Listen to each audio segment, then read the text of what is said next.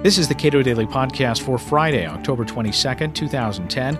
I'm Caleb Brown. Why does so much of American foreign policy not represent the values of restraint and limited government? Doug Bandow, senior fellow at the Cato Institute, addressed that and other questions in his talk at the Cato Club 200 retreat held last month. This is a portion of his speech. It's very hard, you know, to have a liberty at home if what you're doing is practicing big government abroad. And I think we see that in terms of American foreign policy. If you look at those horrid budget numbers, you know, part of that is military spending. The U.S. today accounts for roughly half of all military spending on earth. If you adjust American military spending in real terms, we spend more today than we did at any point during the Vietnam War, the Cold War, or the Korean War. It's an extraordinary amount of money at a time where the traditional threats that we faced aren't there. I mean, the Soviet Union is gone, Maoist China is gone. You know, we're no longer living kind of this fear of nuclear holocaust. So this matters. You know, in essence, foreign policy is the price, military spending is the price of your foreign policy. If you want to be very active abroad, you have to have a large military.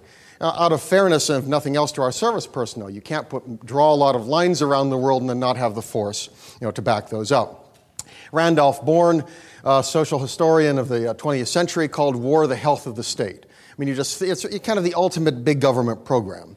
You know, and our concern is we want to promote liberty at home. You want a foreign policy that is reflective of that commitment to individual liberty and a limited government in the United States.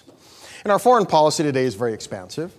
Now, I mean, the most important duties that we engage in are the ones that we do the least of today, which is, in a sense, deterring big threats. You know, China, which I'll talk about a little later on, is the one that people worry about in the future, but we're talking very much future.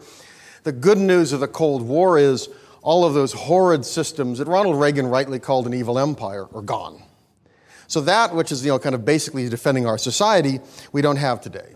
The most important you know, active threat, of course, is terrorism, but it's not a threat that's very easy to deal with with carrier groups, armored divisions, and the kind of military that we have today. We're also very engaged in nation building, both in Iraq and Afghanistan. And this is a process that, especially in Afghanistan, where we've really transformed the mission from originally going in to punish a regime that supported Al Qaeda that attacked us to trying to create a modern nation state.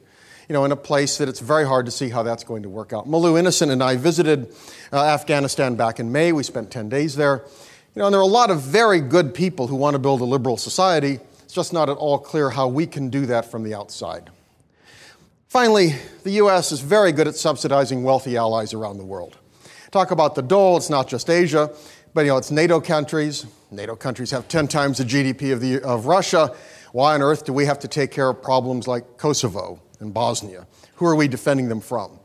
And it's particularly a problem throughout uh, East Asia, where we look particularly at Japan and uh, South Korea, but there are a number of other countries there that rely upon the United States. And what's important to recognize is that a foreign policy really should be dependent on circumstances and environment. A foreign policy that made sense in 1945, at the end of World War II, American allies devastated, active Soviet Union, you know, impending revolution in China, is not a foreign policy that makes sense in 2010. At a time where the Soviet Union is gone, the Cold War is over, Maoist China is gone, and America's allies have developed, sprung far, far ahead of any potential threats there. The future issues, I would argue, for Asia is going to center around the US Chinese relationship. And we really have the superpower and the potential superpower. And we think about a potential peer competitor to the United States, it's going to be China. And I think the 21st century, how it turns out, is going to depend an awful lot on that relationship. What we want to avoid is what happened with Germany. When Germany kind of its onset onto the international stage, it took two world wars to figure out how that country fit in. We don't want world wars with China to figure out how it fits in. And this is going to be, I think, an extraordinary challenge for us in the coming years. and it's a genuine challenge. That uh, you know, this is a country that's growing, that's very active. I think that you know, sees itself as having you know, very uh, significant ambitions, which went through a period where it was dis- almost dismembered by the West and now is kind of back onto the international stage. And if we're thinking about what to do about it, what our allies want to do is a very important aspect of this. Japan is our most important ally. Chris is going to focus on Japan. You know, at least until today, it was the second ranking economic power. We're kind of in a transition period. The numbers suggest that China is in the process of passing them by. Nevertheless, Japan remains a very significant player in the region. There are a number of smaller countries that matter a lot. Uh, Australia is very active, has an active foreign policy, very friendly to the United States.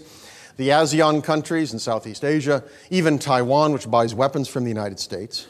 And then there's Korea. Know, we've had a long standing relationship with Korea, a, a bilateral uh, defense alliance. It's really, I mean, a unilateral guarantee. The South Koreans don't plan on rescuing us. The purpose of the alliance is to rescue them. But that has really is an issue which I think Cato has helped make a name in. Ted Carpenter and I have both written an awful lot on this issue, presented a lot of arguments that I think most people now in the foreign policy field are aware of. They don't like them for the most part. Certainly, my South Korean friends don't like them. Nevertheless, Cato has helped position itself as raising these issues and saying, you know, 65 years later, what, you know, what is going on? Hasn't th- haven't things changed? And I think it's a good example, kind of a prototype for our problems in foreign policy today, where you have a case where there was, there was an initial argument for involvement. I mean, very complex. What do you do when you're coming out of World War II? Japan is being conquered. Korea is a, a colony of Japan. Do you leave it alone? Do you let the Soviets occupy the entire peninsula? Do you divide it? We ended up dividing it. You know, then you create a state. Do you defend it or not? You know, there was an argument, I think, throughout that period for American involvement. But that was, you know, 60 odd years ago. The question is, what do you do today? And it's like many of our commitments, they make sense at one point in time, but then kind of inertia, I'd argue perhaps public choice economics, is they persist forever. We found that actually with NATO. When the Cold War ended, the Berlin Wall fell, there was a lot of discussion about transforming NATO to new missions. People even talked about things like combating the drug war and promoting environmental protection. Now, this, of course, is the quintessential anti Soviet alliance with armored divisions to prevent the Red Army from pulling, pouring forth through the Fulda Gap in Germany. Well, you, you see much the same thing, I would argue, if you're looking throughout East Asia where the threats that were once there are gone, America's allies are far stronger. What on earth are we doing today? Doug Bandow is a senior fellow at the Cato Institute. You can read more of his work at cato.org.